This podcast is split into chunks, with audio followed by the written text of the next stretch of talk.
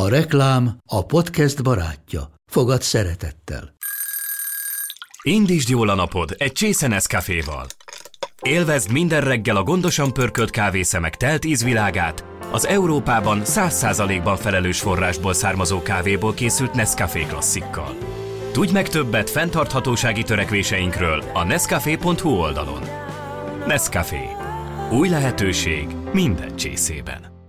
Ez reklám volt, jó volt.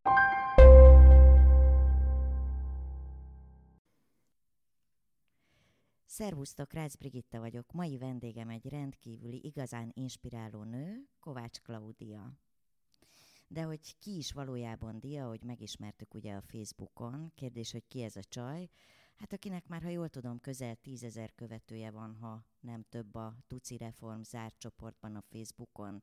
Szóval, hogy Dia, ki is vagy te valójában, aki már tizedik hónapja veszel részt egy magad indított kihívásban, és hát egyre nagyobb és nagyobb követőtáborod van. Mit lehet róla tudni? Szia, Brigi, köszönöm szépen ezt a felvezetést. Nagyon jó azt hallani, hogy átjön az, amit én szeretnék mutatni mások felé, akár a Facebookon, akár a saját életemet tekintve. Mert hogyha valakinek ez inspiráló, akkor a célomat azt tökéletesen teljesítem.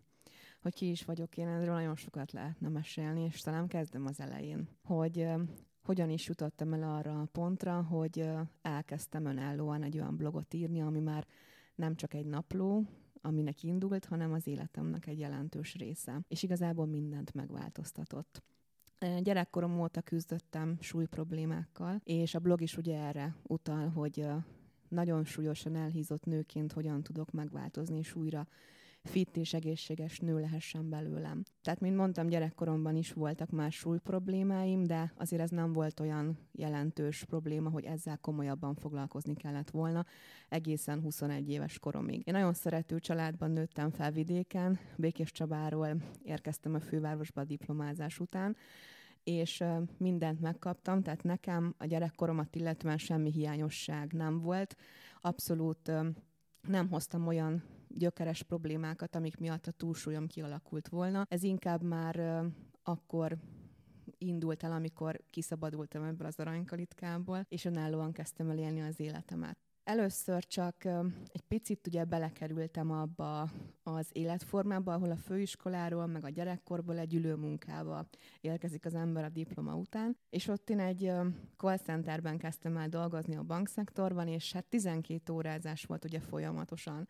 Hát mi történik az emberrel, hogyha egy, elkezd egy ilyen kicsit aktívabb élet után leülni hirtelen, és ugye a felnőtti vállást elkezdi, hát az történik, hogy nem figyel oda magára. Tehát amikor 12 órát dolgozik valaki, akkor ugye az étkezés az teljesen eltorzul, mert főleg, hogyha önálló életet kezd élni, és teljesen egyedül, a szülők nélkül a fővárosban, akkor hát nem főz magára, csak a gyors éttermételeket, a pizzát, a péksüteményeket kezd jelenni, és így indult el egyébként ez a kávária.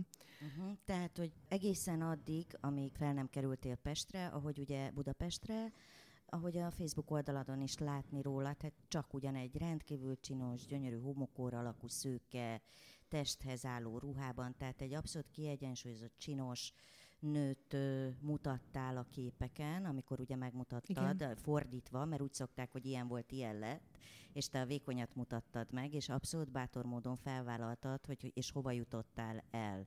És hogy igazából amire felkaptam a fejem, amikor először találkoztam veled, az, a, az egy olyan poszt volt a Facebookon, ami szembe jött velem, hogy maga nem kövér, maga beteg. És írtál egy hihetetlenül kitárulkozó, nagyon hosszú, és igazából lelkileg is egy nagyon jól megfogható, és egy az elhízott vagy túlsúlyjal küzdő embereknek egy nagyon jó fogóckodott, és egy leginkább egy nagyon igaz tükröt a szemünk elé, ami, amiben, hogyha belegondoltunk, akkor mindenkinek a gondolkodásmódját átfordította. Tehát ott tartottunk, hogy a semmiből elindultál, és a bankszektorba kezdtél el dolgozni. Nagyon küzdöttél, és nagyon akartál, és ugye egyre több és több kiló szaladt fel rád, majd egyszer csak szembe jött ez a poszt, hogy maga nem kövér, maga beteg. És a posztban leírtak. Amíg eddig eljutottál a kezdéstől, és addig, hogy te elmentél és orvosi segítséget kértél, E között hány kiló jött föl rád, és mi történt az életedben, és mi hozta el azt a felismerést, hogy már pedig orvosi segítségre van szükséged? 12 évről beszélünk, ami alatt ez a súly, hát triplázta gyerekkori vagy tinédzserkori súlyomat. Inkább így tudom őszintén. Mindig azt mondtam, hogy duplájára nőttem, de igazából triplájára. Így a 18 éves kori képem, amit, amiről beszéltél az előbb, ott egy olyan 60 65 kilós lányt látsz, és hát nagyjából majdnem háromszorosára tudtam így felhízni az elmúlt... Az, egy, az kimondható, hogy hány kiló vagy jelenleg? Jelenleg 106 alatt vagyok már. Uh-huh. És hogy honnan indultál? Mert ugye én tudomásom szerint január 1-én indítottad el ezt a... Január elején, igen. Uh-huh. Valójában novemberben fogant meg a valós gondolat, erről majd fogok mesélni, de január 20-a volt az a pillanat, amikor a blogot elindítottam, és én azt tekintem az életmódváltásom első napjának. Akkor mérleg 151 kilót mutatott. Hú, az nagyon szép, egy gyors fejszámolás, akkor ilyen 45 kiló mínuszban Igen. vagy jelenleg, közel 10 hónap után, ha, ha jól számolok. Hát és ha 65 a végcél? Jól olvastam én? 65, de talán már lejjebb is van. Az ideális súlyom egyébként 55 és 65 között lenne. Az lenne a leges, legnagyobb boldogság, hogyha a gyerekkor jön magamat is felül tudnám múlni, és 65 alá tudnék menni.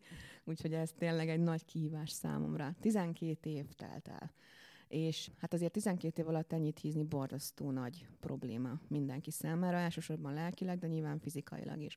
Egyébként én nagyon szerencsés vagyok abban a tekintetből, hogy komoly egészségügyi problémám nem származott ebből. Velhetően valamilyen genetikai pozitív adottság az, hogy nincsenek olyan felmenőim, akik komolyabb betegséggel küzdenek, ezért hajlamom nem volt arra, hogy mondjuk magas vérnyomásom legyen, vagy akár cukorbeteg legyek, és nincs is rajtam kívül egyébként túlsúlyos a családunkban, tehát én nem foghatom a genetikára. Attól, mert valakinek mondjuk lenne akár felmenőjében, az nem jelenti azt, hogy kövérnek kell lenni. Ha valaki tesz érte, vagy tesz lenne, akkor nem kell. Tehát különösebben senki nem hibáztatható rajtam kívül, azért, mert 12 év alatt ezt a súlyt magamra szedtem. Nagyon-nagyon sok negatív életesemény hozta ki azt belőlem, hogy még mélyebbre süllyedtem. Voltak olyan pontok, amikor már tegyük fel ilyen, azt hiszem, ilyen 116 kiló körül lehettem egy nyaralás után, amikor szembesültem a, az újabb, nagyobb kilóval a mérlegen, hogy most már tényleg tennem kell valamit, de amikor az ember összeszedi magát, és szeretne valami újat kezdeni, akkor mindig egy újabb stressz helyzet, egy újabb krízis érkezik, ami keresztül húzza a számításokat.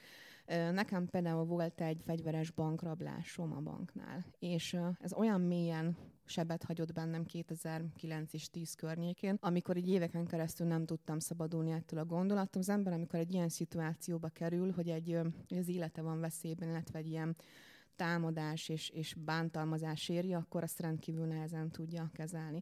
Egyébként én egy ilyen tyúkanyóként léptem fel akkor a vezetői pozícióban a bankfiók élén, és szembeszálltam magával az emberrel, aki ezt elkövette. Utána viszont kettő hétig tüdőgyulladással ültem otthon. Tehát nyilvánvalóan belülről azért ez nagyon-nagyon fájt nekem, és még három évvel később is találkoztunk, hiszen szembesítésre kellett mennem. Tehát nagyon-nagyon sokáig hordoztam például egy ilyet magamban, hogy az ember az életért küzd abban a pár percben, egy, egy vagy két percig tartott, de ez egy borzasztó nagy krízis helyzet volt. Nem nagyon tudtam ezeket feldolgozni. Volt egyéb hasonló ehhez, vagy bocsánat, ehhez hasonló dolog is, ami még inkább nehezítette, de ez talán mindig kicsit kifogás mindig, mindig találtam valamit, ami miatt most éppen nem, nem szeretnék ezzel komolyan foglalkozni.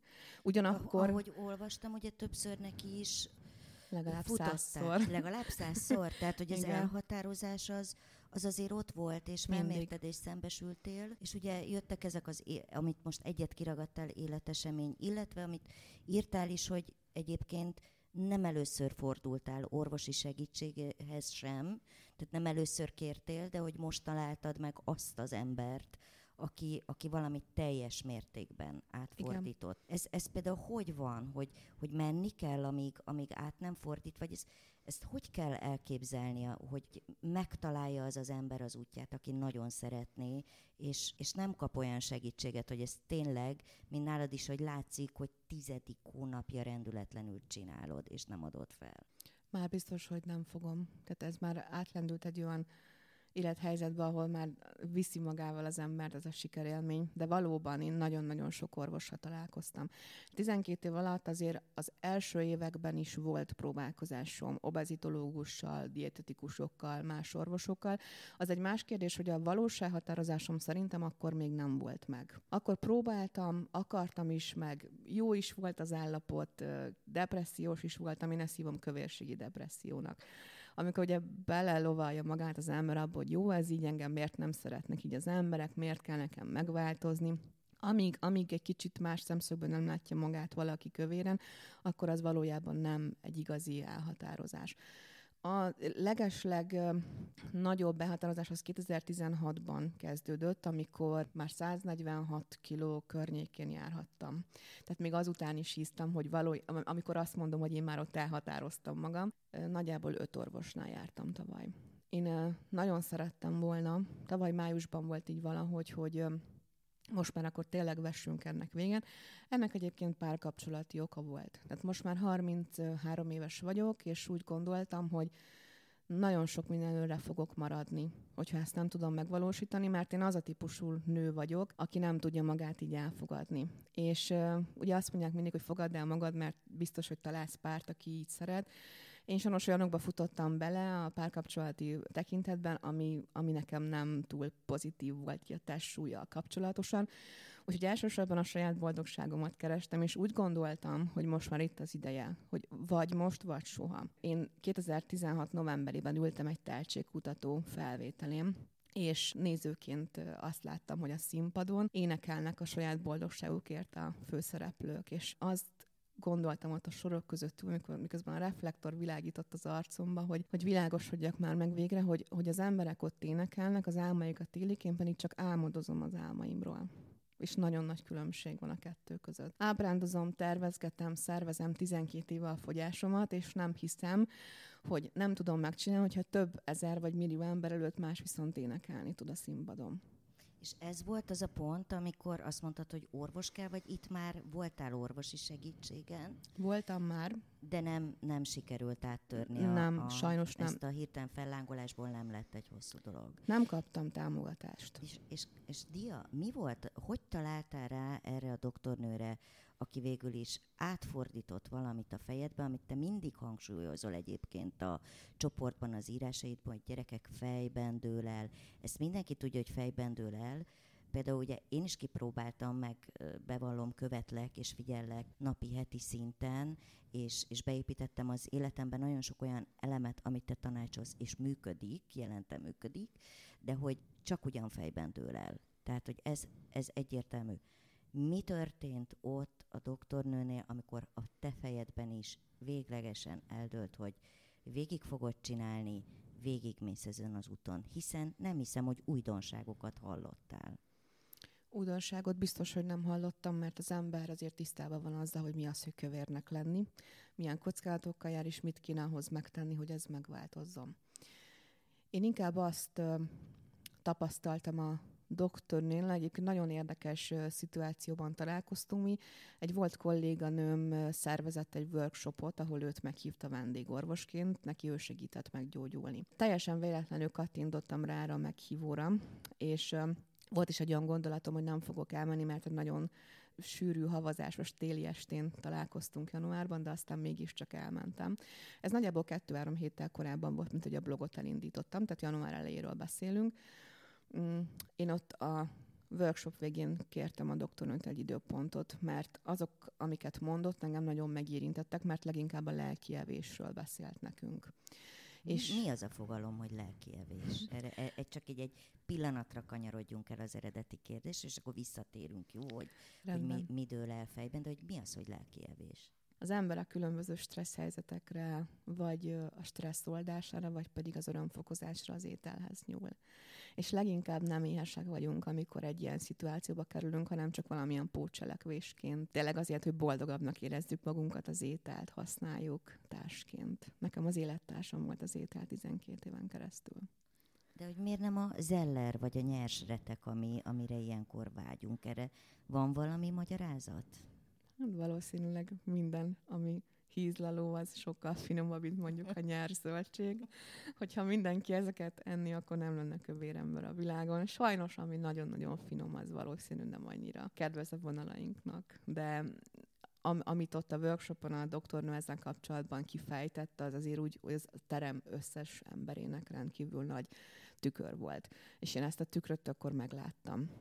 Egyébként az történt a, ami, ami miatt én ott kicsit úgy bizalmat éreztem irányába, hogy feltettem egy kérdést. Nem tudom pontosan mi volt már, de válaszolt a doktornő, és az volt beleékelve a mondatába, hogy hát maga nagyon kövér.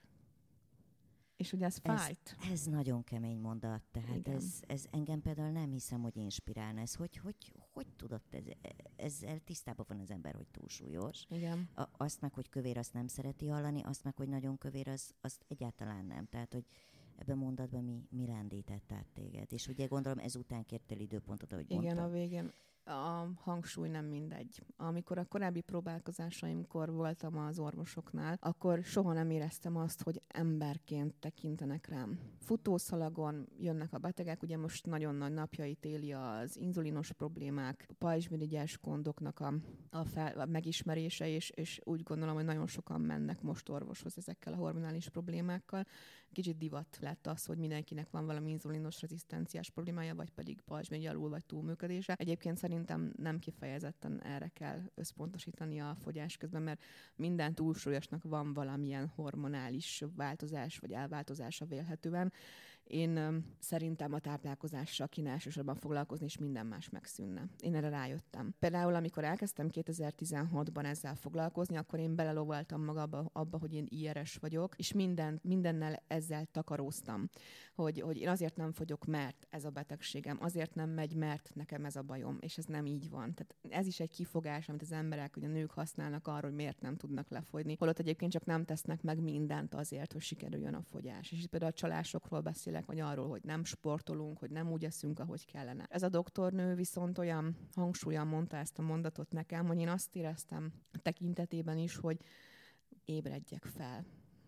Válaszolt a kérdésemre, de ébredjek fel, hogy nem, nagyon nagy problémák vannak. Amikor először elmentem hozzá, rettenetesen jó érzés volt az, hogy a korábbi tapasztalatokhoz képest nem 15 percig voltam, nálam két órán keresztül és ebből a két órából nagyjából másfél órán keresztül én beszéltem. Végre elmondhattam valakinek, hogy milyen problémáim vannak, amivel küzdök amivel egyszerűen nem tudok megbirkózni. Azt az előző orvosok, azok csak recepteket nyomtak a kezembe, hogy használjam a gyógyszereket. Nem mondtak semmi olyat hasznosat, ami, amit ne tudtam volna én egyedül, korábban mondjuk az internet adtam információból. Viszont amikor leültem ezen a találkozón, akkor volt ez a varázsmondat, hogy maga nem kövér, maga beteg igazából és akkor megértette velem, hogy maga a kövérség ugye az egy állapot, viszont mögötte rengeteg olyan probléma van, ami kiváltja azt, hogy én nem tudok lefogyni. Akkor találkoztam először azzal a fogalommal, hogy gluténérzékenység vagy tájfehérje érzékenység, amit vélhetően megállapított rajtam, ezek a problémák fennállnak, vagy, vagy például az, hogy valóban depressziós vagyok, és hogy így saját magamat sanyargatom folyamatosan, ahelyett, hogy végleges megoldást keresnek, mindenféle sztárdiétát próbálok ki, az internet adta információ halmazból kiválasztok valamit, amit csinálok 50-60-70 napig, ahelyett, hogy egyszer végig gondolnám azt, hogy akkor hogyan is kell életmódot váltani, és akkor úgy nekiállni, hogy azt egy életvitelszerűen tudjam életem végéig űzni, mert tudom, hogy a fogyás az csak az első állomás amit még soha nem sikerült elérnem. És ez még mindig csak az első lépés lenne, mert a második ugye az, hogy életem végig egészséges tudjak maradni. A 12 éve küzdök azzal, hogy az első lépésnek a végére eljussak végre, és még nem sikerült. Viszont most nagyon jó úton Igen. haladsz, és akkor egy picit így az előkészületek után, ugye a lelki az dolog az nagyon-nagyon fontos.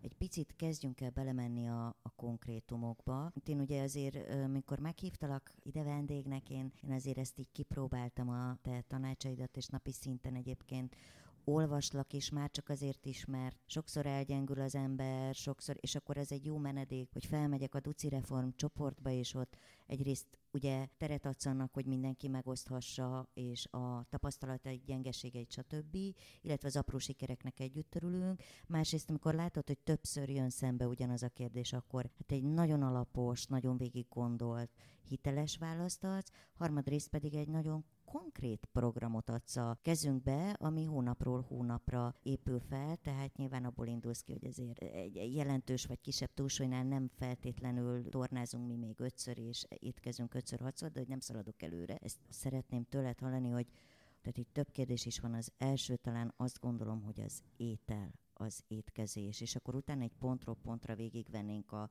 azt, a, amit én így látok nálad, hogy három-négy nagyon fontos pillére van a, az életmódváltásnak, mert mondjuk ki, hogy ez több, mint fogyás, ez tényleg életmódváltás, hogy ez étkezés, tehát többfajta étrendet adsz, elmagyarázod mi az, hogy lassú felszívódású szénhidrát, nem tiltasz, okos alternatívákat adsz a kezünkbe, tehát először az étkezésről egy picit, ha beszélnél, hogy, hogy mi az, ami amit azt látsz még akár a csoportban is, és saját magadon is tapasztaltad, hogy hol van itt a, a varázsige, vagy hogy mitől kezd el így működni ez az egész? Szerintem az első lépés az életmódváltásban, és ezt azért hangsúlyozom így, mert nagyon-nagyon sok kérdés van szinte napi szinten arról, hogy hogyan induljak neki, az lenne, hogy ismerjük meg a testünket. Utoljára Nagyjából, hogyha valaki nem ebben a témában tanul tovább, akkor középiskolában tanulunk biológiát, ahol azt tudjuk, hogy hogy néz ki az emberi test, de azon belül szerintem így elfelejtődik. És például az, hogy a hasnyálmirigyünk hogyan működik, vagy az, hogy az emésztési folyamat alatt mi történik az étellel, azt nem tudjuk. És a legfontosabb az lenne, mindennek az alapja, hogy tudjuk azt, hogy mi történik onnantól, ezért az ételt a számba veszem, hogy milyen ételt veszek a számba, és annak milyen úton, módon lesz feldolgozása a szervezetben. Ugye itt a, a programomnak a része egy elektronikus könyv, ami azért született meg, mert én elnézést, hogy közbeszólok, ez ingyenes, ez az elektronikus könyv? Van egy ingyenes verziója, ami 47 oldalas. És én ezt azért álmodtam meg, mert én semmi olyat nem írok le benne, amit egyébként bárki ne találna meg az interneten. Viszont szerintem a nagyon sok elénk információ miatt nem mindent tudunk, vagy nagyon sokat téves probléma, akár így a különböző újságcikkekben, vagy akár a csoportokban a Facebookon, és szerettem volna egy olyan keretbe foglalni, ahol minden le van írva, és e- ezt alapként használhatja bárki, akinek az a kérdés, hogy hogyan álljak neki. Ismerd meg azt, hogy hogy működik a szervezetünk, mi történik, miért és miért nem tudsz fogyni, vagy miért tudsz fogyni. Mi az, ami segíti, mi az, ami gátolja a fogyást. Ennek ugye egy része a táplálkozásunk. Nagyon sok téves információ van az interneten azzal kapcsolatos, hogy mi az egészséges táplálkozás. Kezdjük ott, hogy nincsenek egészségtelen ételek. Csak egészség egészségtelen táplálkozásról beszélhetünk, mert mindent lehet tenni, csak a megfelelő módon, a megfelelő időben, gyakorisággal és megfelelő bontásokban. A program, amit kínálok, van egy személyre szabott része is ennek, és ott már nyilvánvalóan mindenkinek a saját értékeire tudjuk ezt szabni, de alapvetően, hogyha senki, vagy valaki nem szeretné a személyre szabott módot, akkor is az ingyenes verzióban minden elérhető, amivel önállóan neki tud látni, és nem biztos, hogy kellek hozzá. És hogyha ezen az első ponton valaki túlendül, hogy megérti, tudja, hogy mi történik, akkor szerintem nagyon sokat tett már. Mert alapvetően nem tudjuk, hogy mi az a szénhidrát, mi az a fehérje, a zsír, és hogy milyen szerepük van.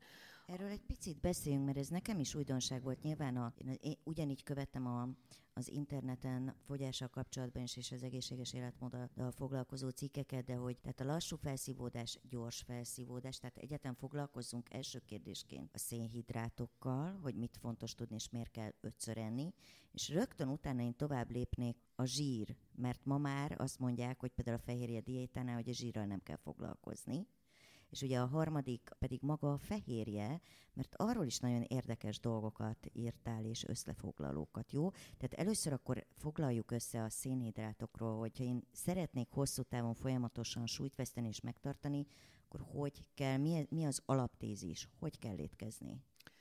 Beszélhetünk nem valós és valós fogyásról, és inkább szerintem ebből közelítsük meg, mert az alapja az a, ennek a három makrotényezőnek az összetétele, vagy a megoszlása. Amikor felmegyünk az interneten, egy szót keresünk, mint fogyókúra, akkor ugye nagyon sok mindenki jön. És alapvetően az első, ami, ami mindenkinek szemet szúrhat az, hogy fehérjedús táplálkozást és szénhidrát csökkentést javasolnak elsősorban. Megmondom őszintén, hogy nem értem, hogy miért. Valószínűleg ebből az is egy válasz, hogy mint ahogy én is ugye elkezdtem tanulmányokat folytatni a táplálkozással kapcsolatosan, és itt döbbentem rá arra, hogy valóban mennyire tévhitekkel folytatjuk az életmódváltást. Mert elhiszük azt, amit az internet kínál számunkra, vagy amit, ami másoknak jó. Nagyon fontos az, hogy soha nem arra kell hagyatkozni, hogy másnak mi vált már be, mert az nem biztos, hogy nekünk is be fog válni. Viszont a legtöbb ember, és én is így voltam ezzel, mindent kipróbál, egyetlen egy dolgot nem, az, hogy a tudományhoz forduljon. Már pedig nem véletlenül oktatják az egyetemeken a dietetikusoknak és orvosoknak, hogyan kell egészségesen táplálkozni, csak valamilyen oknál fogva ez eltorzul, mire eljut a fogyasztóhoz, aki megveszi az élelmiszert a, a boltokban. A szénhidrátok az elsődleges energiaforrásai a szervezetnek. Sem a zsírból, sem a fehérjéből nem képes a szervezetünk energiát termelni. Vagyis amikor egy fehérjedús és színhidrát csökkentett diétát kezdünk el folytatni, akkor a sejteket éheztetjük. Ilyenkor elkezd egy, egy olyan üzemmódba kapcsolni a szervezetünk, ami egy pánik azt szoktam, arra szoktam ilyenkor példát felhozni, amikor mondjuk valamilyen tornádóra készülnek Amerikában, és az emberek elkezdenek gyorsan tartalékolni, mert nem fognak tudni kimenni az utcára, Ugyanezt történik a szervezetünkkel, hogy előre felkészül arra, mert érzi azt, hogy valami pánik van. Amikor korábban dőzsölünk és megeszünk mindent, a csokoládétól kezdve a tortákon át, a, a péksüteményeken, akármit, utána hirtelen megvonjuk ezt a szénhidrát mennyiséget, és elkezdünk húst salátával enni töménytelen mennyiségben, akkor éhezik a sejt állományunk, és elkezd mindent raktározni a szervezet. Anyagcsarénk pedig lelassul. A lassult anyagcserének az első tünete az, hogy az énségérzetünk az felborul. Tehát vagy nagyon gyorsan és sűrűn leszünk éhesek, vagy pedig soha nem vagyunk éhesek. Az anyagcsere lassulásával azt is elérjük, hogy sajnos a zsírbontó hormonok azok nem tudnak bekapcsolni. Tehát azzal, hogy megvonjuk a színhidratot saját magunktól, csak egy nem valós fogyást tudunk elérni, látszatfogyásnak hívjuk ezt, mert ilyenkor nem zsírhoz fog nyúlni a szervezetünk, hanem az izmokat kezdi el lebontani mivel ugye bankos szakmát űzök már nagyon régóta, egy ilyen példát szeretek felhozni, mivel szerintem leginkább meg lehet ezt érteni. Hogyha valaki állást, van egy állása és fizetést kap, akkor ugye abból veszi az élelmiszert. Húzok egy párhuzamot a szervezetünkkel. Gondolj bele abba, hogy mondjuk elveszted az állásodat és nem jön hirtelen bevétel, de mondjuk van egy kis megtakarításod. Akkor mit csinálsz? Oda fogod adni a megtakarításaidat másoknak úgy, hogy nincsen bevételed. Ugyanezt történik, amikor nem kapja meg a szervezet azt, amire szüksége van, nem fogja odaadni a zsírt, hiszen tudja, hogy nincsen bevétel. Innentől kezdve nem fogja odaadni a zsíraktárakat, hanem ragaszkodni fog foggal körömmel hozzá, és inkább lebontja azt, amiben energiát viszont nem tud nyerni, az pedig az izom, vagy akár a vízháztartásunk. Innentől fogva nem értem azokat a diétákat, ahol a szénhidrát csökkentéssel szeretnénk olyan tanácsokat adni, hogy így fogjanak le a fogyni vágyok. És akkor itt vezetek át abba, hogy zsír. Miért fontos? Mert nagyon sok vitaminunk csak zsírban oldódó. És igazából ezzel mindent elmondtam. A fehérjék pedig nyilván fontos aminosavakat tartalmaznak, nagyon fontos izomzatunk számára, főleg, hogyha sportolunk, de túlzott fehérjefogyasztás folytat Magyarország. Nézzük csak a testépítőket rengeteg fehérjét, húst, egyebet esznek, miközben még mondjuk a fehérje porokat is erőltetik ugye a, a fogyasztókra. Nincsen rá szükség. Nagyjából a táplálkozásnak a 15%-a kell, hogy álljon csak fehérjéből, és igazából ez szerintem pont fordított arányban van. Úgyhogy a lehető legfontosabb lépés az lenne a tartós zsírból történő fogyáshoz, hogy adjuk meg a szervezetnek azt, amire szüksége van, vagyis a lehető legtöbb színhidrát. Hogy nyilvánvalóan nem arról beszélek, hogy cukor, cukrot cukorra legyünk, hanem hogy a szénhidrát forrása rengeteg zöldség, az értékes gyümölcsök például, és a gabonák nagyon sok diéta például tiltja a gabonákat, és nem értem, hogy miért, amikor nagyon-nagyon fontos a szervezet számára az energia. Mi a jó gabona? Ugye a fehér liszt és a fehér cukor az egy alap, hogy ezt kerülni kell. Mi az, ami, ami viszont gabonában jó? Ez, ez engem is meglep, hogy ajánlod a gabonát. Igen, például a teljes kiörlésű lisztek, ami kicsit más feldolgozással készülnek, mint a fejliszt. Egyébként a fejlisztre sem tudom azt mondani, hogy teljes mértékben száműzni kell a táplálkozásunkból, mert hogyha betartjuk azt az alapszabályt, hogy odafigyelünk arra, hogy milyen mértékben esszük ezeket, akkor azok is beleférnek.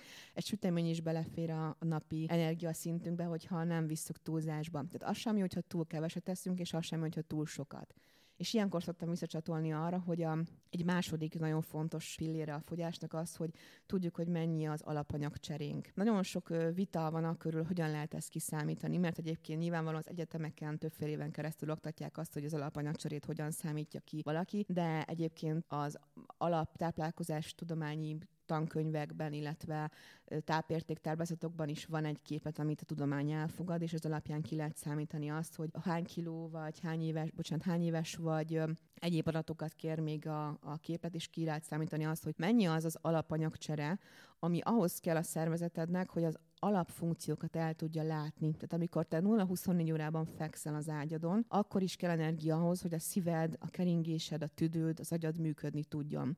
Ez a minimális alapanyagcsere szint, ami csak ahhoz kell, hogy te életben tudj maradni. Ezt hol lehet kiszámolni, ha esetleg tudsz olyan tippet adni, vagy Tartal. URL-t, akkor ezt megköszönöm, hogyha a hallgatók is meg, megnézhetik, akit ez érdekel. Tartalmazza az ingyenes e-book. Uh-huh. Uh-huh. Úgyhogy ez, ez abszolút benne van, ki is van fejtve. Nagyon sok képlet található az interneten, amik különféle módon adnak erre számítási lehetőséget. Egyébként a tápanyag, táblázatok, a tartalmazó könyvekben ezt helyesen szerepel, az azokat valós szakemberek írják. De az ingyenes e mindenki megtalálja és ugye azt folytatólagosan mondom, hogy az, hogy te 0-24 órában fekszel, nyilván az nem egy élhető verzió, tehát elmész a munkahelyedre, elmész bevásárolni egész nap, csinálsz valamit magaddal, és az, hogy dolgozol, az is energiát követel tőled, ezért ennek bizonyos szorzói vannak, amik a valós energia szükségletünket adják. Tehát van, van egy alapanyagcseréd, ami alatt nem szabadna enni, mert akkor a, az alaplétfunkciós kalóriamennyiséget sem viszed be, akkor a szervezet megint csak éhezik és van egy tényleges energia szükséglet, ami úgy számítható ki, hogy figyelembe vesszük azt, hogy milyen tevékenységet végzel, ülőmunkát, esetleg könnyű fizikai munkát, hogy mennyit sportolsz hetente, és a kettő közötti érték nagyjából így a fele az, amit nekünk enni kellene. Hogy, hogy néz ki egy, egy napod azóta, mióta megváltoztattad a, tehát életmódot váltottál? Hogy néz ki egy reggeli, egy ebéd és egy vacsora? Hányszor étkezel, és mi alapján teszed ezt össze? Harmadik fontos lépéshez jutottunk el az életmódváltásban az, hogy új szokásokat kell bevezetni. Elsődleges mindenkinek azt felmérnie, hogy ha túlsúlyos, akkor valószínűleg rossz szokások rabja. Úgy lehet leginkább rossz szokásokat leküzdeni, hogy újakat veszünk a helyükbe. És például ez egy új szokás, hogy valaki magára főz. Kiszámolja azt, hogy milyen étrendet szeretne, hány kalóriában fogyasztani, alapanyagcsere, tényleges energia. Dia, ez rémisztő, tehát ott, ott én le, leblokkolok, hogy ki kell valamit számolni. Hát ez ilyen, egy ilyen felfoghatatlan Excel halmaznak tűnik előttem, hogy én akkor kiszámolom, hogyha lecsót szeretnék, akkor nem tudom, a paradicsomba ennyi kalória van, a paprikában annyi, két darab paprikát teszek bele, és három paradicsomot, és akkor még mennyi a tojás, hogy ez valami atomfizikának tűnik. Vagy nem így van? Az elején biztos, hogy nem egyszerű, de minden készségszintre fejleszthető az életünk során.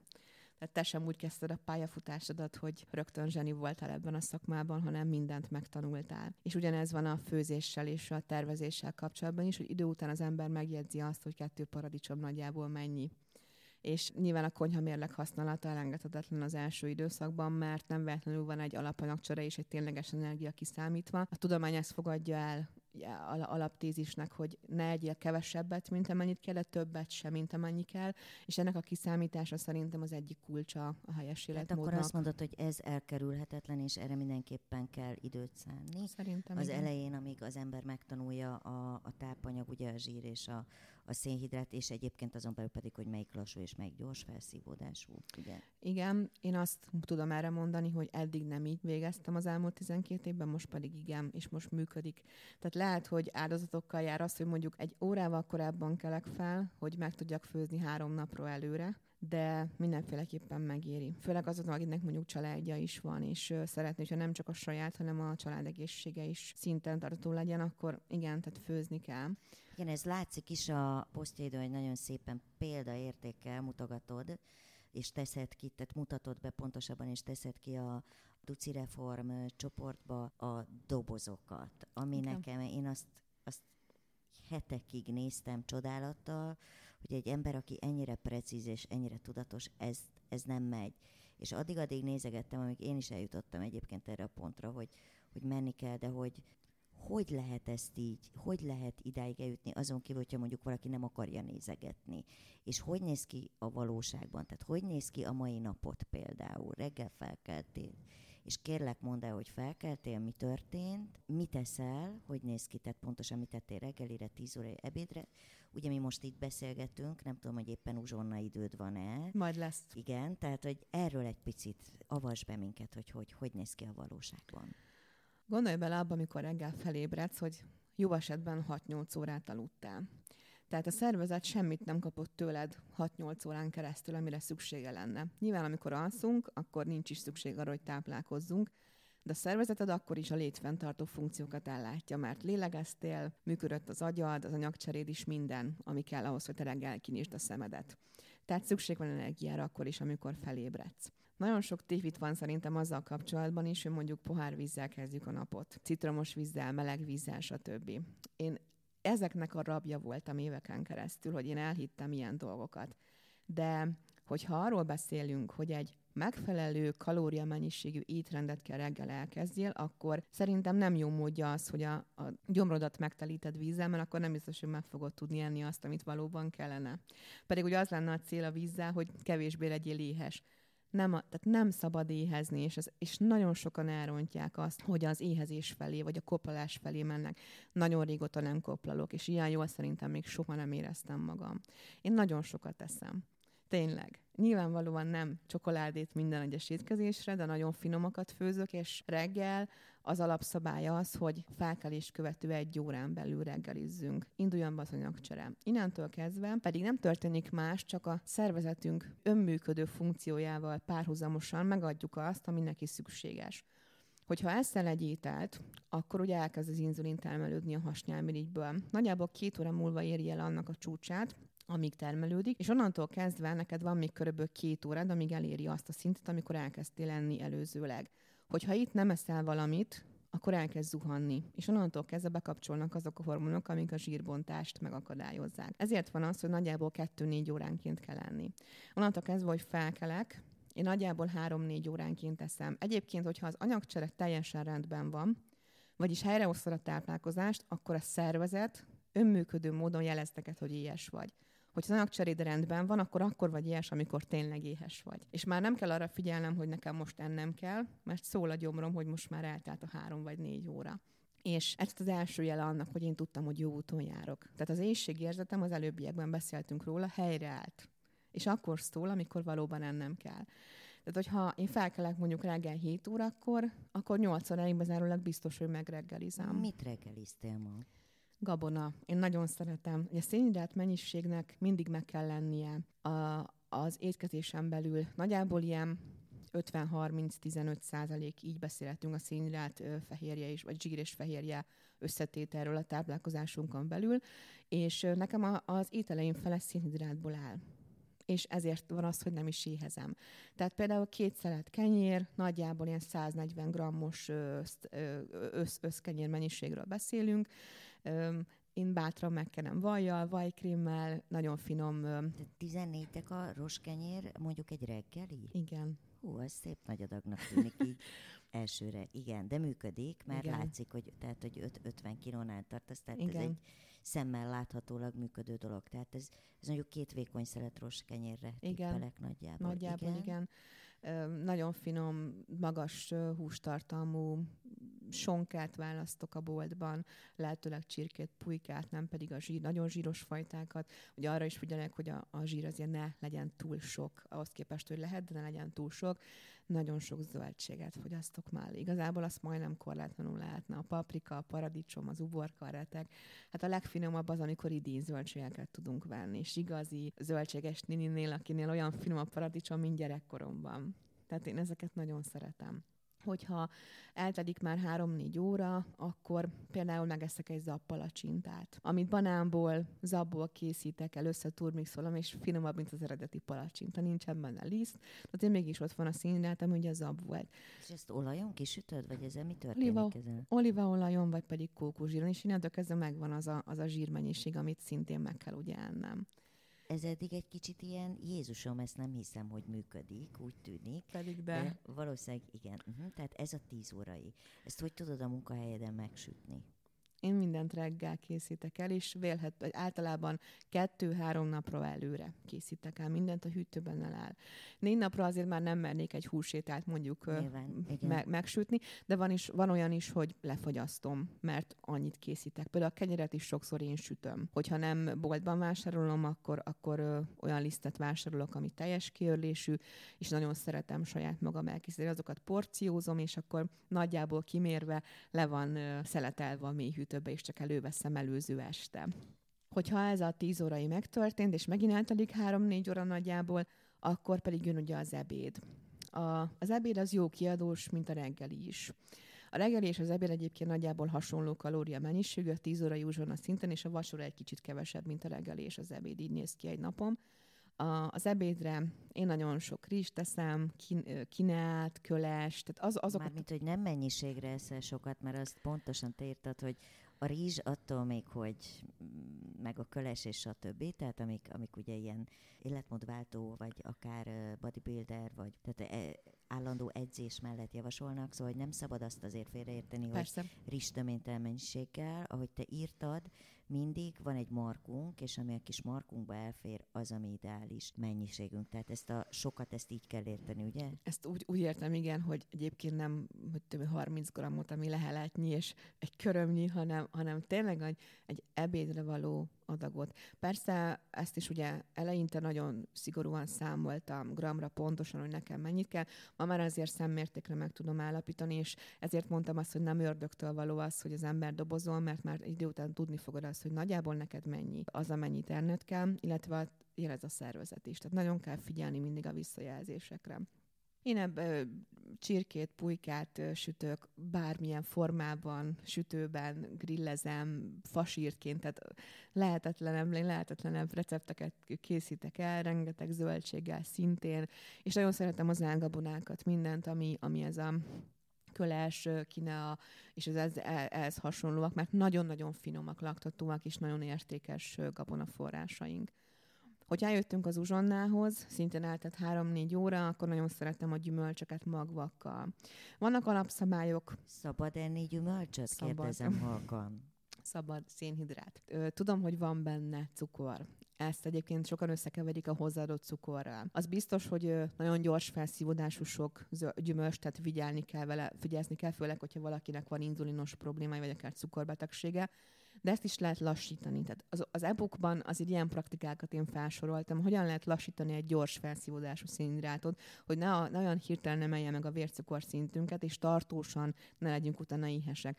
Erre alkalmas például az olajos magvaknak a használatom, mondjuk kettő barackot megeszünk tíz mandulával, vagy dióval, vagy akár jogkurttal keveljük össze. Nagyon szerettem a túrót is használni. Régen most ugye nem, nem eszem az érzékenység miatt, viszont például egy krémtúrot elkészíteni úgy, hogy te összetúr mixolod a gyümölcsöt a túróval, és a, a mandulával az isteni finom és nem azt vetted meg, ami a boltban hozzáadott nagyon sok gram cukorral van tartósítva, hanem otthon egészségesen. Ez nyilván idő. És ugye az előbb erről beszéltél, hogy ez, ez plusz energiát követel egy házi asszonyt, vagy anyukától, egy dolgozó nőtől. De én mindig mindenkinél találnék időt arra, hogy tudjon főzni mennyi ö, idő akkor, ha jól értem, három naponta azért rendszeresen felkészülsz és dobozolsz. Igen. És ö, ez, ez a reggel, ez mennyi? Tehát, hogy amíg három napra felkészülsz, vagy este, nem is tudom, mikor reggel vagy este csinálod? Változó. Van, hogy reggel, van, hogy este. Egyébként van rekordom, 40 valahány perc, de van az, hogy másfél óra, nyilván attól függ, hogy mennyire nehéz a recept, amit kitalálok. Nem szeretek egyébként mindig ugyanolyan ételeket készíteni. Szerintem az is feldobja ezt az életmódváltást, hogy megtanuljunk új dolgokat. Ugye új szokásokról beszéltem az előbb, ez például nekem nagyon újdonság volt, hogy minél bátrabban kezdik el a konyhában főzni, minél több ízt, minél több új fűszert használják, amiket korábban mondjuk nem. Nagyon sok jó recepted van, illetve hát havi bontású étrend táblázatot, tehát napra lebontva el lehet olvasni egy egész havi étrendet nálad, ahol megmutatod hogy az adott reggelibe, 10 óráiba, vacsorába, ebédbe, stb. mennyi a fehérje, mennyi a szénhidrát, mennyi a zsírtartam, tehát tényleg nagyon szépen fogod a kezünket és segítesz ezen az úton, amíg ugye csak ugyanígy van, ahogy mondod, hogy egy idő után az ember már megtanulja. Tehát mindenképpen érdemes a fogyással, illetve leginkább életmódváltással kacérkodó embereknek a Duci Reform csoportba bejelentkezni a Facebook oldalon, hiszen a kezdeti bizonytalanságokban bizony ezek az étrendek nagyon-nagyon sokat segítenek. Most szerintem az étrendről térjünk át egy picit a vízre. A vízzel te nagyon sokat és a folyadékkal sokat foglalkozol. Persze, hát tudjuk, hogy sokat kell inni, persze tudjuk, hogy a sejteknek kell, méreganyagokat kiüríti. Miért ekkora missziód a folyadék? Hát erről anyukám nagyon sokat tudna mesélni. És szerintem, hogyha ezt a felvételt visszahallgatja, akkor rendkívül büszke lesz arra, hogy én ezt most elmerem mondani. Mert hogy én vagyok a világ legnagyobb kóla rejtegetője. Ez azt jelenti, hogy ő akármikor jött hozzám, miután már felköltöztem Budapestre, biztos, hogy minden szekrényben talált nálam kólát. Akár rejtegetve magam elől, vagy mások elől, vagy csak azért, mert én mindenhova ezt raktam, de tényleg. Tehát én óriási kólafüggő voltam szerintem egész életemben, de az biztos, hogy miután elköltöztem a családi házból, és egyedül tartottam fenn magam, onnantól kezdve, hogy senki nem tudott rajtam kontrollt tartani ezzel kapcsolatban, és hát én csodálkozom, hogy van még egyébként egészséges csontom. Nagyon szégyellem, de én nagyon sokáig nem tudtam lemondani róla, és ezért vált ennyire misszióvá ez, hogy megértessen másokkal is, hogy mennyire káros az, amikor valaki szenvedéllyel iszik mondjuk egy, egy cukros üdítőt, vagy akár a nem cukros verzióját. Nagyon sokat olvashatsz arról, hogy az édesítőszereket nyugodtan fogyaszt, és sokkal jobb, mint a cukor. Ez is egy borzasztó nagy tévhit, amit tanulmányaim során is most megértettem, mert a mesterséges édesítőszerek olyan vegyületeket tartalmaznak, amiket a szervezetünk nem képes lebontani és feldolgozni. Innentől kezdve egy bizonyos értelemben feleslegként jelentkezik a szervezet számára, és szívesen raktározza. Ez azt jelenti, hogy az édesítőszer, ami mesterséges, nagyon szépen hízlal míg mondjuk a cukor egy természetes vegyület, amit fel tud hasznosítani nagyon sok területen a szervezetünk, szénhidrát, tehát energiát is nyer belőle, és nyilván nem szabad sokat tenni belőle, de még inkább ezt tegyük, mint az édesítőszereket, amik mesterségesek. De valaki például IRS vagy cukorbeteg, akkor nem ehet cukrot. Akkor viszont a természetes édesítőszereket tudja választani, a stevia eritritát, xilitet, de inkább a stevia, amit tudok, mert ugye az nulla kalória tartalmú. Tehát akkor különbséget kell tenni, ugye, az édesítőszerek és édesítőszerek Igen. között. Igen. És ez egy nagyon fontos dolog. Tehát ezt nagyon.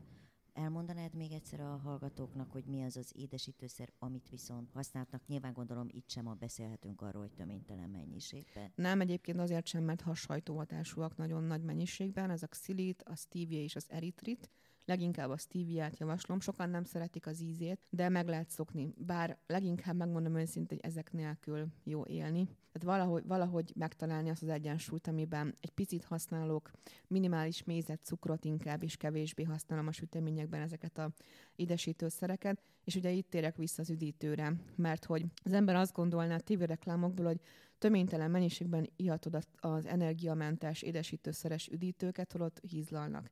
És ugye így csatolok vissza arra is, hogy kólafüggő nagy mi voltam van, én elhittem azt, hogy nyugodtan ihatom a zero verziójukat, vagy a light verziójukat, holott valószínű a hízásaim jelentős mennyiségben ennek is köszönhetőek, hogy én nagyon sok ilyen üdítőt ittam és hát borzasztó nagy feladat volt áttérni arra, hogy a sima vizet meg tudja minni, mert egyébként én erre képtelen voltam.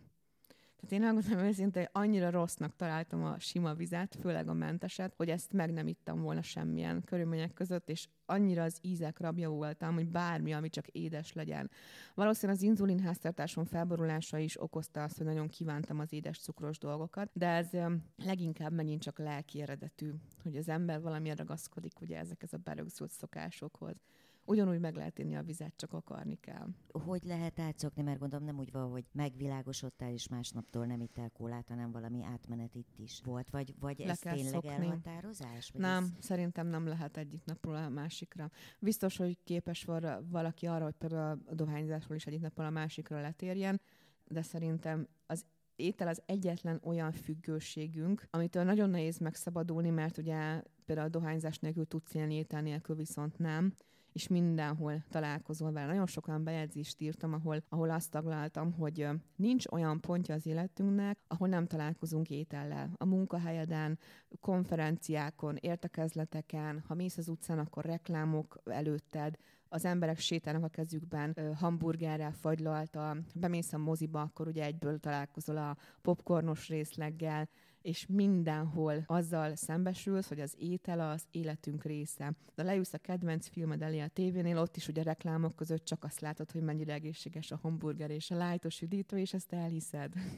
Pedig nem. Igen, és akkor visszatérve erre, hogy nálad ez hogy ment ez a kóláról való, tehát ennyire durva függőségből, és csak ugyanitt is most fogod a mentes vizet, Igen. tehát hogy ez így hogy, hogy, hogy történt meg, ha erre emlékszel, vagy vissza tudod Tudom, idézni. mert mai napig alkalmazom, tehát az ízekről nagyon nehezen tudok lemondani, és a, a mentes víz, ha így kerül elém, hogy nincsen benne semmi, megiszom már, viszont otthon csak úgy, hogy citromot rakok bele. Tehát még mindig ott van egy kis menekülő út, a citrom, egy a lime. Picit.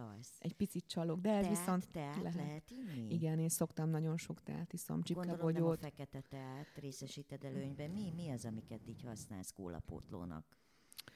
Kólapótlónak inkább a citromos vizet, mert az olyan jó, és én inkább az enyhe változatában szoktam az ásványvizeket is fogyasztani. Egy picit ugye az is hajaz arra a korábbi szénsavas világból, hogy az emlékeztet rá, de én mindenféle gyümölcs, tehát nagyon szívesen a csalán teát, az azokat, amik egy kicsit vízhajtóak, de egyébként nem feltétlenül szükséges az, hogy valaki ezeket használja. Az alapanyagcsere miatt nagyon fontos tudni azt, hogy mennyit kell ennünk egy nap, mert attól függően 1000 kilokalóriánként kell egy liter vizet meginni tudomány Tehát szerint. akkor ez, ez sem teljesen igaz, hogy mondjuk elképesztő különbségek vannak a másfél liter és a négy liter Igen. víz közötti javaslat, tehát akkor igazából ez az ezer kalóriánként egy liter víz, és emellett gondolom a levesek és egyéb, amit észre se veszünk. Igen.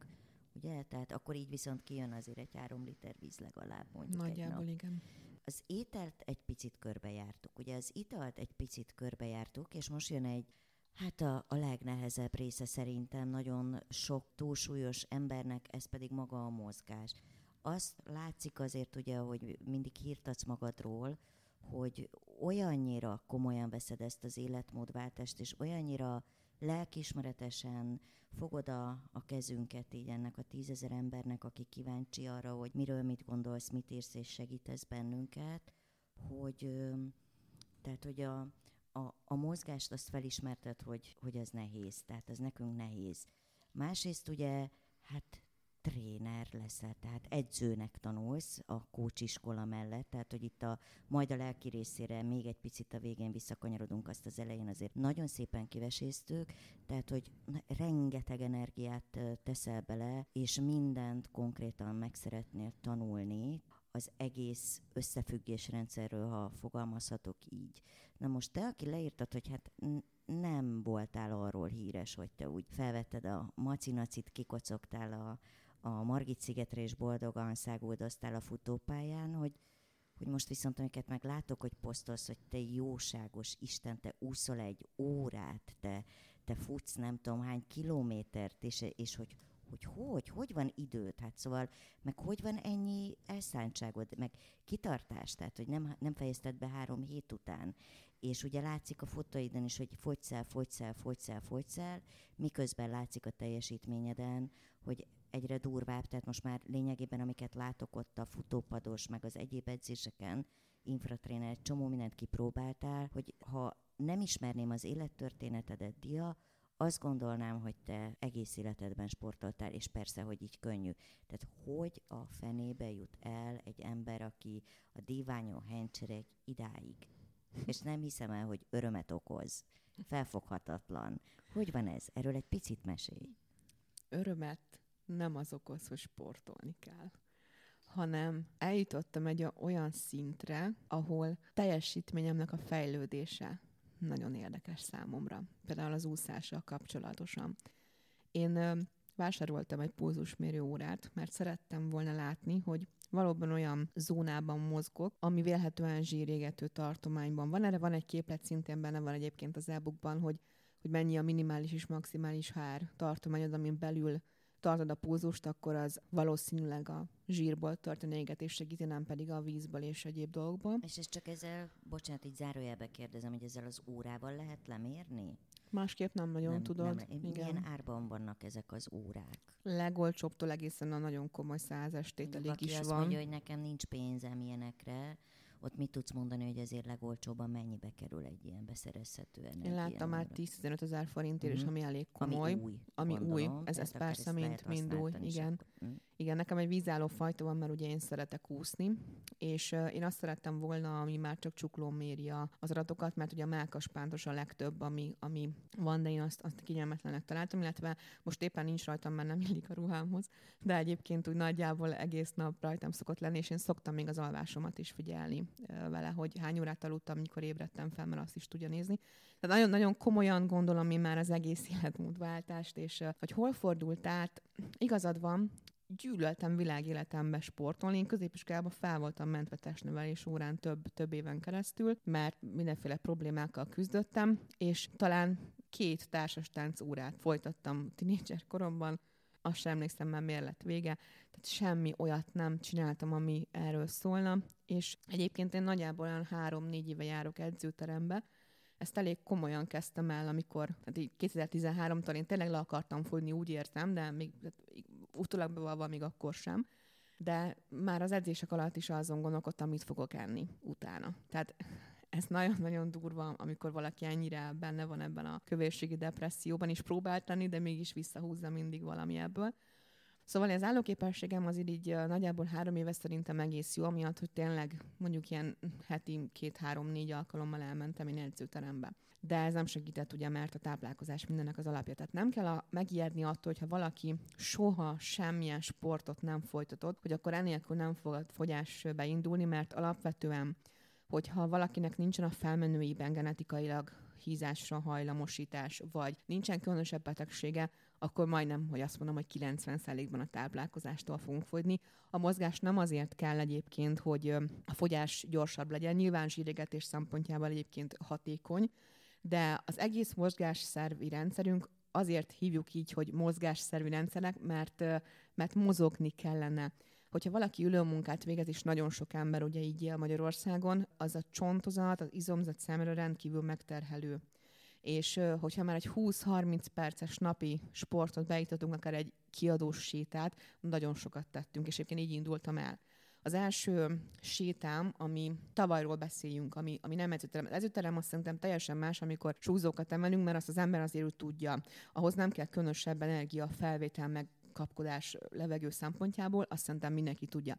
Amikor viszont valóban az egész testedet mozgatni kell, és mondjuk sétálni vagy futni, az már teljesen más. Én azt hívom inkább sportnak. Az első alkalommal 600 méterig jutottam el sétálva és ugye 151 kiló fölött voltam, tehát ak- akkor azért ugye egy nagyon mély döbbenet volt rajtam is, hogy én nekem ennyi megy egyszerre.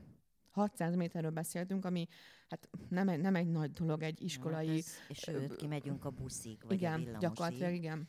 Igen. Igen, eltelt három-négy hónap se 7 kilométert meg tudtam már tenni ugyanazon idő alatt. Sőt, tehát 7 kilométert már egy órán belül lesétálok, úgyhogy egyébként nem egy nagyon megterhelő tempóban, de azt egyfolytában egy húzamban. És ez a fejlődés, ami a 600 méter és a 7 kilométer között van, ez olyan büszkeséggel tölt el szerintem bárkit, hogy innentől kezdve az eredmények azok magunkért beszélnek, és persze, hogy húz előre engem. Hogy történt? Mert ugye azért a Duci reformcsoportban az első hónap az arról szólt, hogy azt írtad, hogy csajok, fogynivágyók, életmódváltók fél 30 percet tessék menni minden nap. Tehát hogy történt? A csoportodban ugye olvasható volt, hogy tessék menni mindenkinek 30 percet sétálni, vagy ha az nem, akkor mindenképpen egy olyan mozgást, ami örömet okoz. Tehát, hogy egész egyszerűen, ha jól értettem, vagy jól értelmeztem, az elsődleges szándékod az volt, hogy rászoktas minket arra, hogy az életünk része legyen 30 perc, ami jól esik és mozgunk. Most ezt ugye te, ahogy mondod, követted. Tehát már, amikor elhatároztad, hogy, hogy életmódot váltasz, azzal indultál, hogy azonnal 30 percet minden nap mentél? Nem tudtam még annyit. Nem, nem tudtam annyit, tehát fokozatosan kell ezt hozzászokni, de fel kell állni a kanapéról.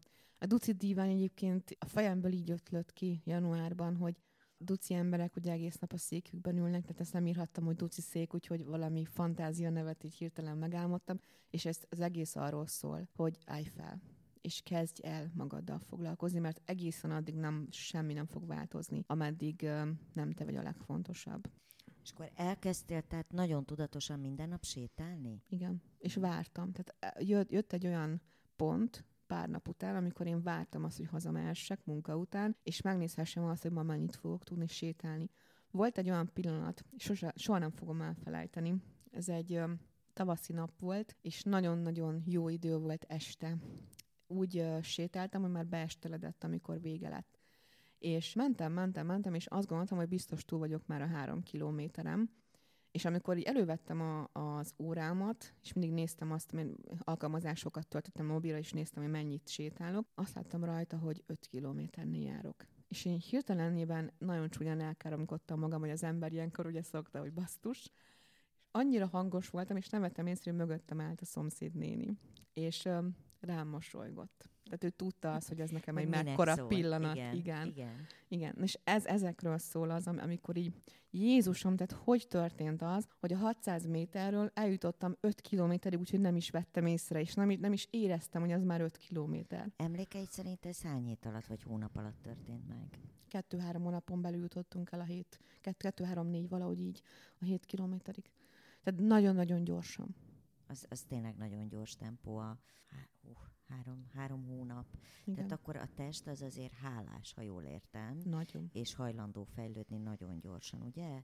Igen. Tehát ha, ha, és hamar is felejt? Tehát mondjuk prób, történt-e olyan, bevallottad nekünk, hogy ugye nyáron, ha jól emlékszem, vagy, vagy ősze volt egy amerikai utad, vagy ez mm, tavaly tavasszal. volt, tavasszal, és ott mondtad, hogy ott volt egy nagyon pici hullámvölgyed, de hogy nem, nem, nem lehet feladni, és visszajöttél mennyi idő alatt felejt a test, hogy néz ez ki, hogyha az ember egy pici hullámvölgybe belép. Ugye általában a maximalista emberek azt mondják, hogy ha nem tudom betartani rendesen az előírt sportot, étkezést, folyadékfogyasztást, és eszem egy fél tábla csokit, akkor már úgyis minden, mindegy, majd hétfőn megint újra kezdem. Lehet, hogy többenetes, amit most fogok mondani, de egy hét. Nagyjából egy hétet kihagytam, akkor azt már éreztem már nem ugyanúgy történt a következő héten a sport, és azt, azt gondoltam, hogy most megint egy kicsit vissza kell rázódni. Tehát egy, egy hét alatt már tud felejteni a test. Nagyon sokat.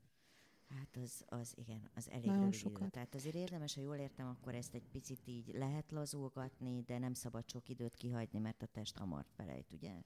Például, hogyha az ember elmegy nyaralni, akkor ott ugye hajlamos kicsit dőzsölni, mert akkor pihenésről, relaxációról szól. Így van. Nagyjából egy hetet egyébként kibír a szervezetünk az, hogy mondjuk kicsit többet teszünk, vagy kevesebbet mozgunk, de érdemes itt is azért az, arra figyelni, hogy kiránduljunk. Tehát ne az legyen, hogy most fekszünk egy héten keresztül, mert hogy akkor hirtelen minden megáll.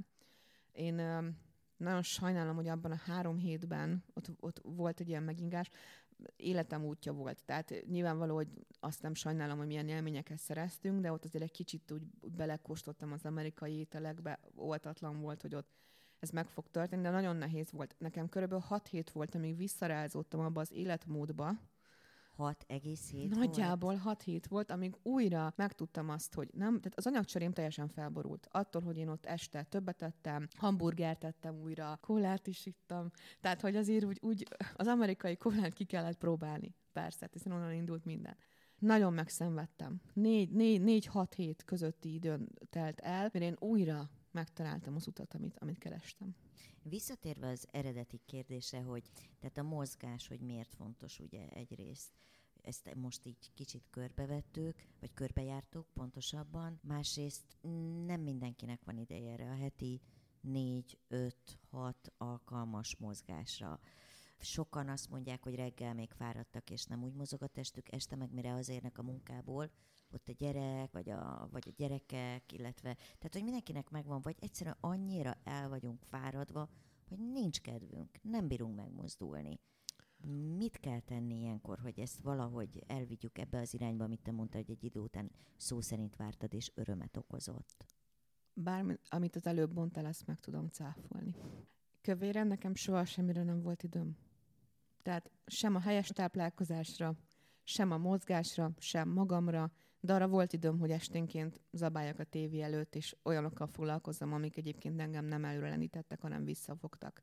Én megint csak egy bankos példát tudok mondani, amikor én az ügyfeleimtől sokszor megkérdeztem azt, hogy van a nyugdíj megtakarításuk például, és gondolkodnak a jövőjükben.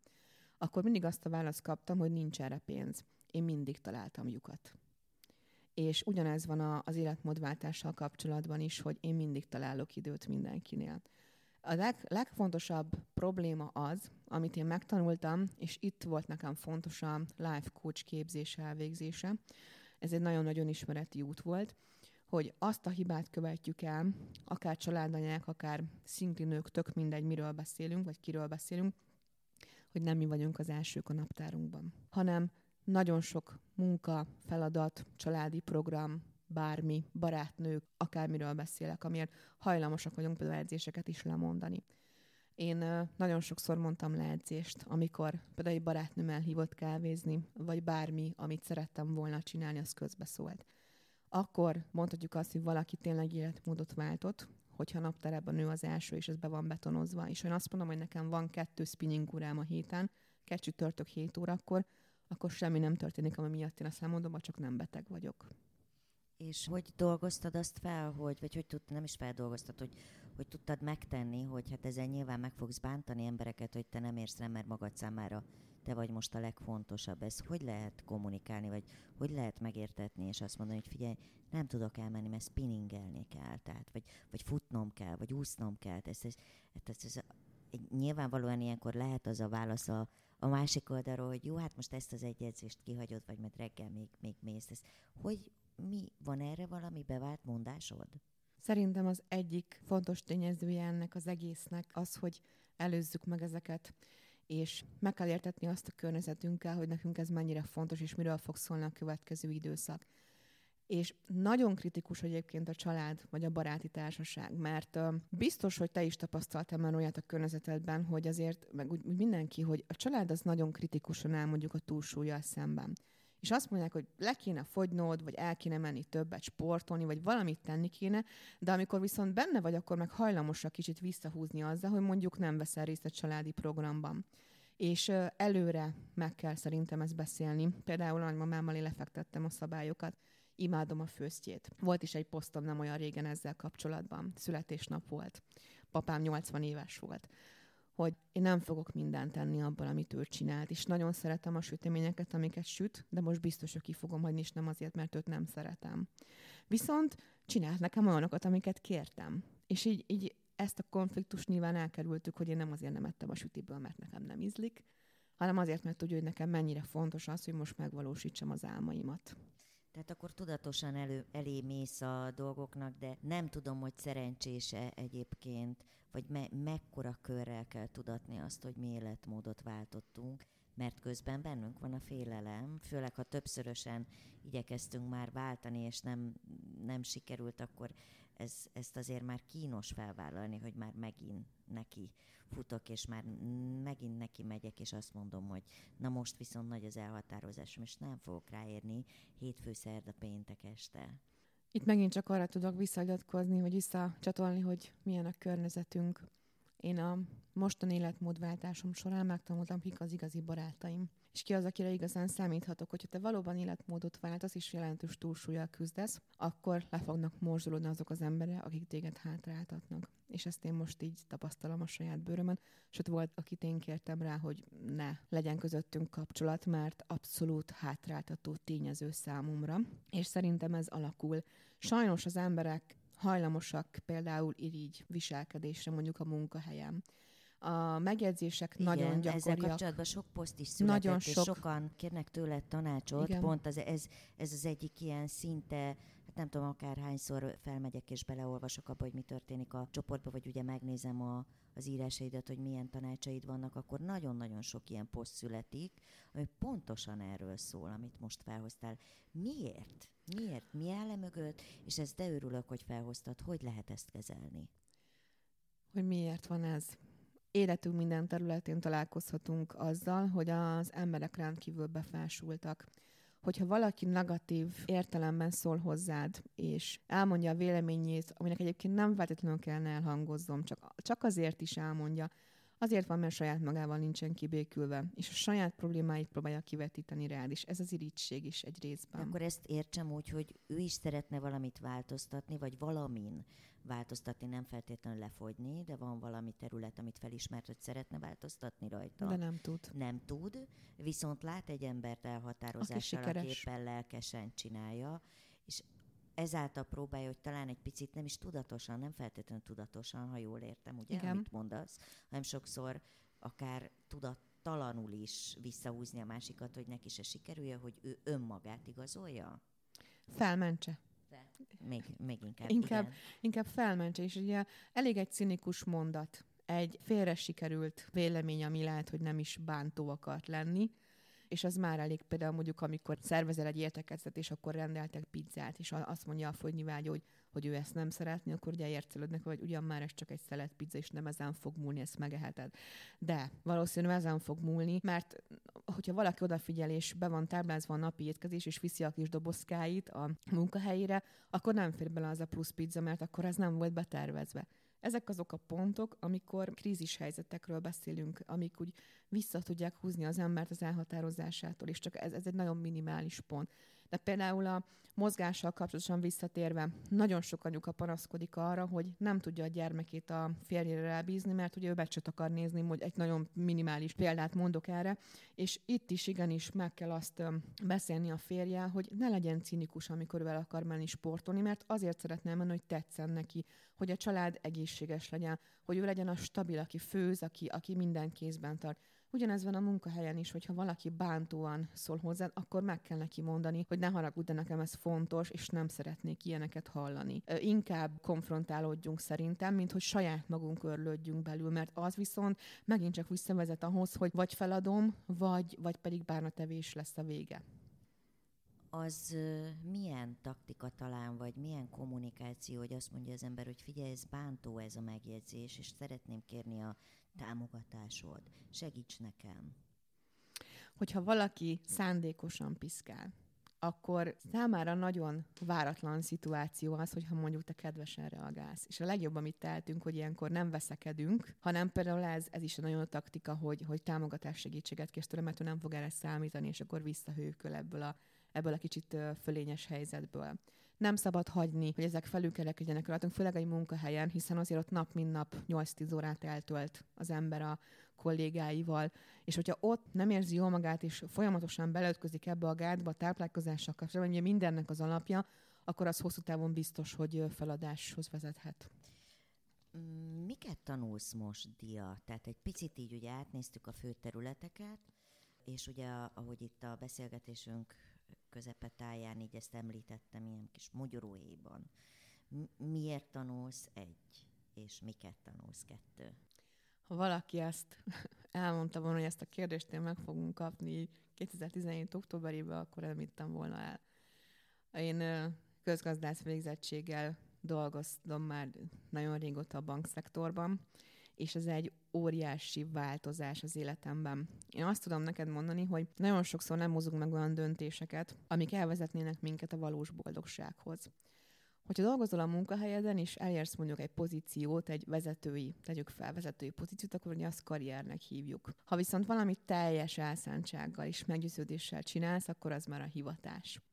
Én öm, kerestem valamit, ami nekem hiányzott és az elmúlt tíz hónapban felnyílt a szemem. Én a biokémia, a kémia és a biológia minden egyes szegletét imádom, amióta fogyókurázok, és érdekes, mert soha nem foglalkozott különösebben az emberi test, vagy akár az egész ezzel összefüggő tudományág. És amikor jobban belelóvaltam ebbe az egészben magam, akkor arra gondoltam, hogy nem csak csinálni, hanem érteni is szeretném, hogy mi van, és ugye erre utalok vissza az a, arra, hogy tudjuk azt, hogy mi történik, és ez legyen az első lépés, hogy hogyan működik a szervezetünk. Számomra döbbenetes, hogy milyen csodálatos az önműködő rendszerünk. Tehát vannak dolgok, amiket nem tudunk befolyásolni. Hiába ezt az autó tankjába olajat, olívaolajat, akkor is benzinnel fog működni. És a testünk akkor is úgy fog működni, ahogy, hogyha mi azt hiszük, hogy nem, vagy próbálunk ellene tenni. És szerettem volna azt megadni neki, testemnek, amire szüksége van ezt pedig csak tanulással tudom. Hogy az első képzés, amit elvégeztem, az egy, inkább más, másonnak közelítjük meg, hogy hogyan lehet valakiből szakember ezen a piacon Magyarországon. Valaki lehet diplomásan szakértője, például dietetikusként, vagy táplálkozástudományi szakértőket, esetleg élelmiszermérnökként, vagy van egy másik ága, ami sokkal hamarabb elérhető, ugye azok a fitness képzések, amik ezt nyújtják, OK és kereteken belül, életmód tanácsadó képzés, a különböző fitness instruktorral személyi edzői képzések, vagy pedig van még egy harmadik ága, az pedig ugye a lelki tényezőknél a pszichológia vagy a coach tanfolyamoknak az elvégzése. Én először életmód tanácsadó képzésre jelentkeztem, mert szerettem volna az alapokat tudni, és visszaigazolni saját magamnak, hogy tényleg jól csinálom. Most már életmód tanácsadóként segíthetem a, a csoport tagjait. Egy life coach képzést végeztem el az elmúlt hónapokban, ahol én specializálottam úgymond erre a wellness vagy, vagy életviteli tanácsadó vagy coach részre, mert számomra az egészből legfontosabb az, hogy a, az életmódváltással kapcsolatosan, a fogyókurával kapcsolatosan tudjak segíteni, és nagyon érdekelt az a része az oktatásnak, amikor erről beszéltünk, hogy ugye ez a, ez a wellness coach, meg a táplálkozással összefüggő része. Nagyon sokat tanultam és most fitness képzésre járok, ez maga lehetetlen. Tehát egy 151 kilós lány elindul egy, egy fogyókúrás programon, és 10 hónappal később jelentkezik egy fitness képzésre, és júniusban edző lesz belőle, szerintem ez Szerintem ez ilyen vicc kategória, hogyha az emberek... Nem mondanám, hogy vicc, mert azért a, a gyötrődéseidet ezzel kapcsolatban olvashattuk. Igen. Megosztottad velünk, és nagyon-nagyon örültünk, hiszen ahogy írtad is, nem mindenkit vesznek fel, tehát hogy nagyon izgultál, hogy hogy, hogy hát, hogy megfelelek az orvosi. Igen, hogy me- megfelelsz igen. vagy, vagy nem felelsz meg, és hát mérhetetlen nagy elszántsággal vágtál bele, és kitartással.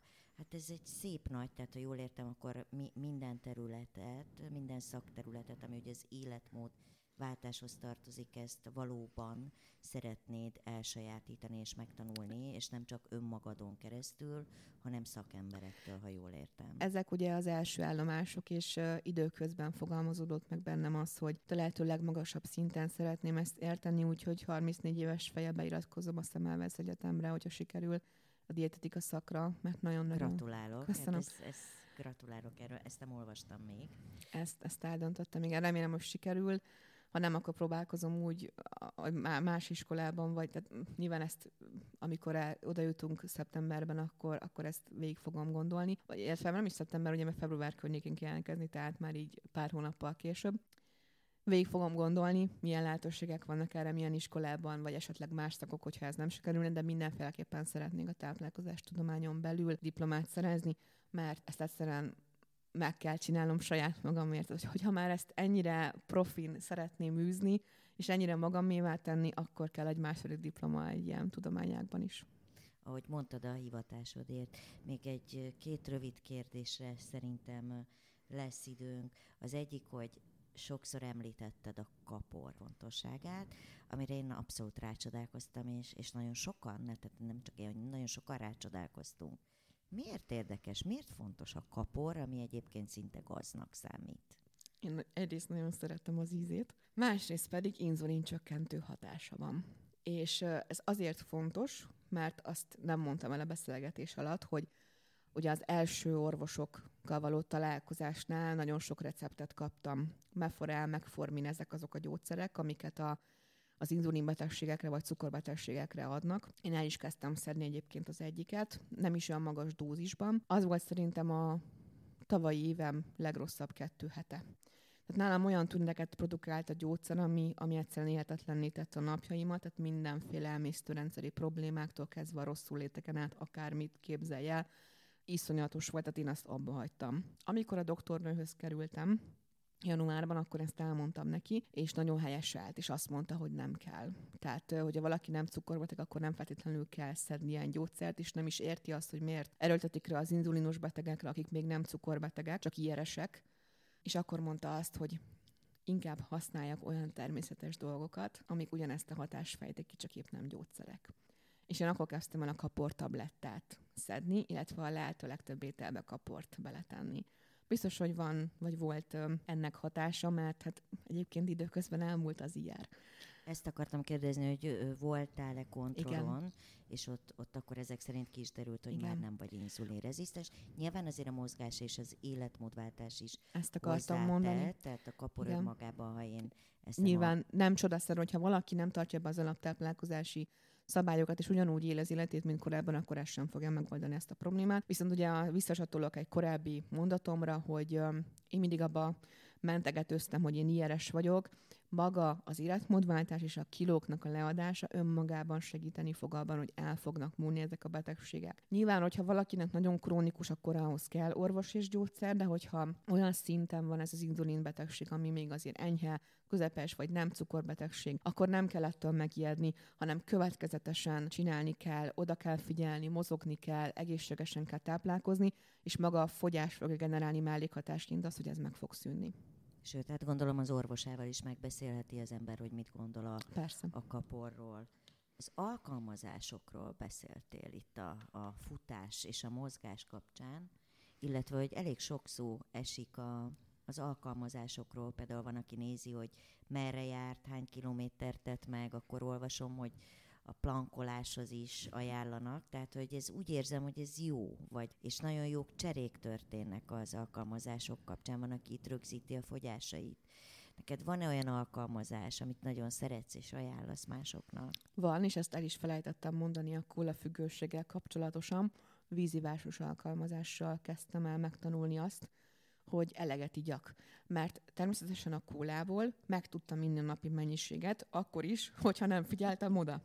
De a víz az ugye teljesen más, hiszen az nem olyan élvezeti értéket nyújt, úgyhogy nekem ezt meg kellett tanulnom. Most már egyébként úgy szoktam, hogy inkább az étkezésekhez iszok három-négy pohárral, a főétkez, tehát minden egyes étkezéskor, és akkor összejön önmagában, nem, nem pedig fél óránként, de például úgy tanultam meg, hogy a megfelelő vizet magamba erőltessem, hogy olyan beállítottam, ezt el, te, ő, állítod be magadnak, hogy hogyan szeretnéd óránként, fél óránként, akár öt percenként tud értesíteni arról, hogy innod kell egy pohár vizet.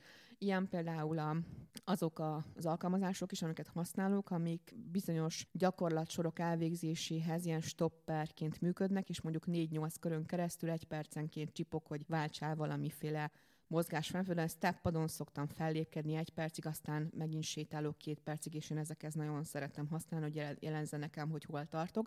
Tudsz egy-két nevet is említeni, hogyha így konkrétan szeretnénk letölteni, vagy megnézni egyáltalán, hogy Androidon, vagy milyen eszközön letölthetőek. Ugye ezek a Google Play áruházból gondolom onnan letölthetőek ezek az Szinte alkalmazások. Ezek, ezek minden operációs rendszerre lehet, hogy más néven találhatóak, vagy egy picit más a a hátterük, de például a BitTimer az, amit én használok ezekre a, a intervallos típusú edzésekre, amikor változtatok a sportolási formámon. Vannak olyan ö, sétálás elősegítő appok, amik abban támogatnak, hogy megmutatják azt, hogy te milyen sebességgel sétáltál, mennyi ideje sétálsz már, hány kilométert mentél, és ezeket is például a FitUp, ami, ami erre tökéletes, vagy akár a TriTime ez is elérhető mindenhol. Én a Tritime-mal értem el azt a pillanatot, amikor az öt kilométernél felkiáltottam. Köszönöm szépen és picit akkor így összefoglalóként, tehát említetted az e-bookodat, ami egy nagyon komoly kézenfogás és végigkísérés, akár önállóan is. Hol, hol vagy elérhető, és milyen módon? Um, elég komolyan gondoltam Tehát azt. itt a Facebookra gondolok, Igen. hogy, hogy igen. A Facebookon ugye a Duci Divány néven található az a blog, ami egy napló, ahol csak én vagyok jelen, és a mindennapjaimat osztom meg, Viszont amiatt, hogy megálmodtam a közösség erejét, egy olyan körforgástól az energiák körbe-körbe mennek az emberek a lányok között, és mindenki ad bele valamit, ezért akartam egy zárt csoportot, ahol viszont nem csak én, hanem mindenki megoszthatja az örömét, a bánatát, a segítségnyújtását, vagy akár a segítségkérést, is megfogalmazhatja, ez pedig ugye a Duci Reform csoportja.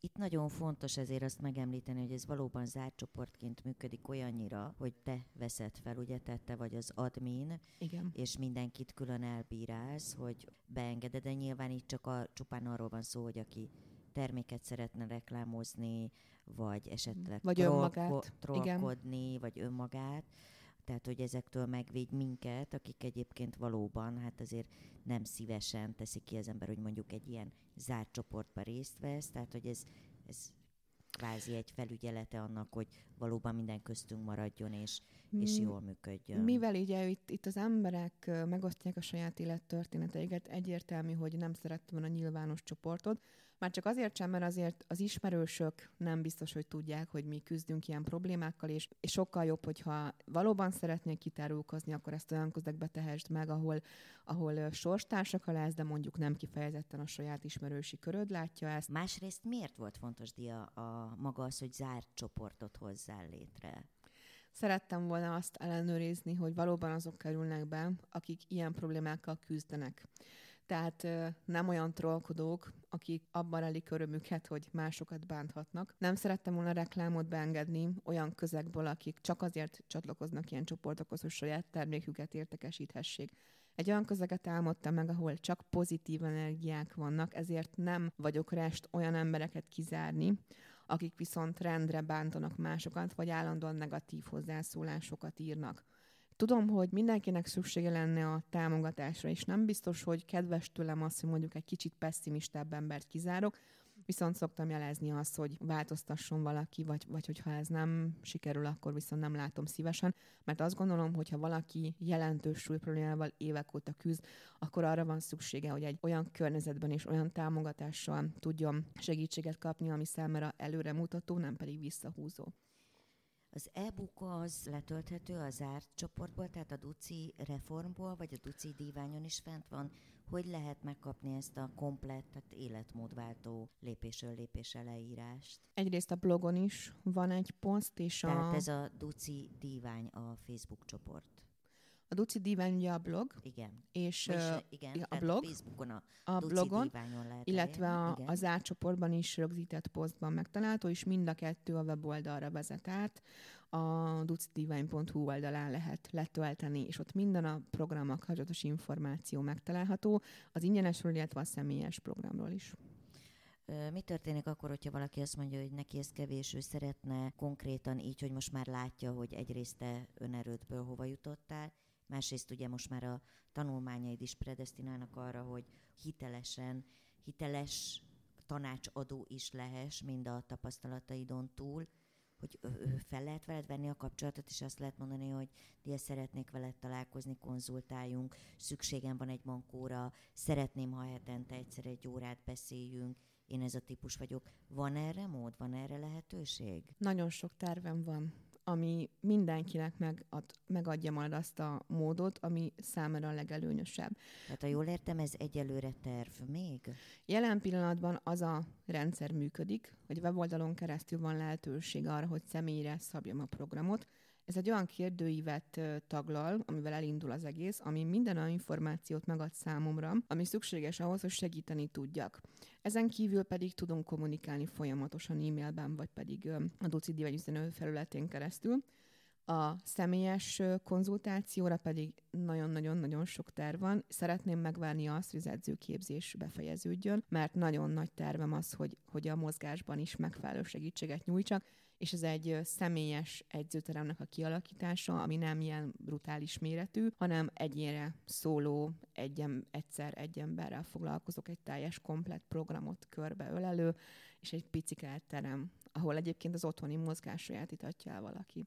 És hogyha ez megvalósul, hogy teremedzőként dolgozhatok, vagyis meg lesz az edzői papír, akkor ez 2018. júliusától elérhető lesz, addig én mindent leszervezek. Hát gratulálok neked, Dia, és nagyon szépen köszönöm, talán azt kell, hogy mondjam az egész csoport nevében, ezt a hihetetlen mennyiségű tudáshalmazt, lelkitámaszt, kócsolást és edzésterveket és a magát a, a hónapról hónapra frissülő étrendeket is, amit hozzáteszem, hogy természetesen gondoltál itt a laktózérzékenyekre, gluténérzékenyekre, vegetáriánusokra, tehát egy egészen elképesztő havi táblázat fogad minket és kívánom neked tiszta szívemből, hogy ezt a rendületlen kitartást megtartsd. Egyébként pedig hát egy, egy gyönyörű bőröd van, nagyon szép vagy, tehát hogy minden, minden adott ahhoz, hogy remélhetőleg, ahogy a, a fejedben az elhatározás, a végcél ott van, az teljesüljön, és így szeretnélek meghívni előre a, ugye most tartasz a fogyásod felénél, Igen. tehát amikor már amikor már a vége felé jársz, hogy szeretném, hogyha elfogadnád ismét a meghívásunkat, majd is beszámolnál a, a sikereidről, és még egyszer a, A kedves hallgatóinknak ilyet egyelőre a Facebookon találjátok a nyilvános oldalát a Duci Dívány keresőszóval, illetve hát a név ugye a keresőbe be kell írni, az átcsoportot pedig Duci Reform név alatt találjátok, és akkor hát nagyon sok sikert, és nagyon szépen köszönöm ezt az igazán hasznos beszélgetést, Dia. Én köszönöm szépen, nagyon nagy élmény volt számomra, ezzel is én is kaptam, illetve én is tudtam adni másodnak, és ez nekem nagyon fontos. Köszönöm szépen, és biztos, hogy eljövök legközelebb is. Köszönöm szépen, Kovács Klaudiát hallották. A műsor a Béton partnere.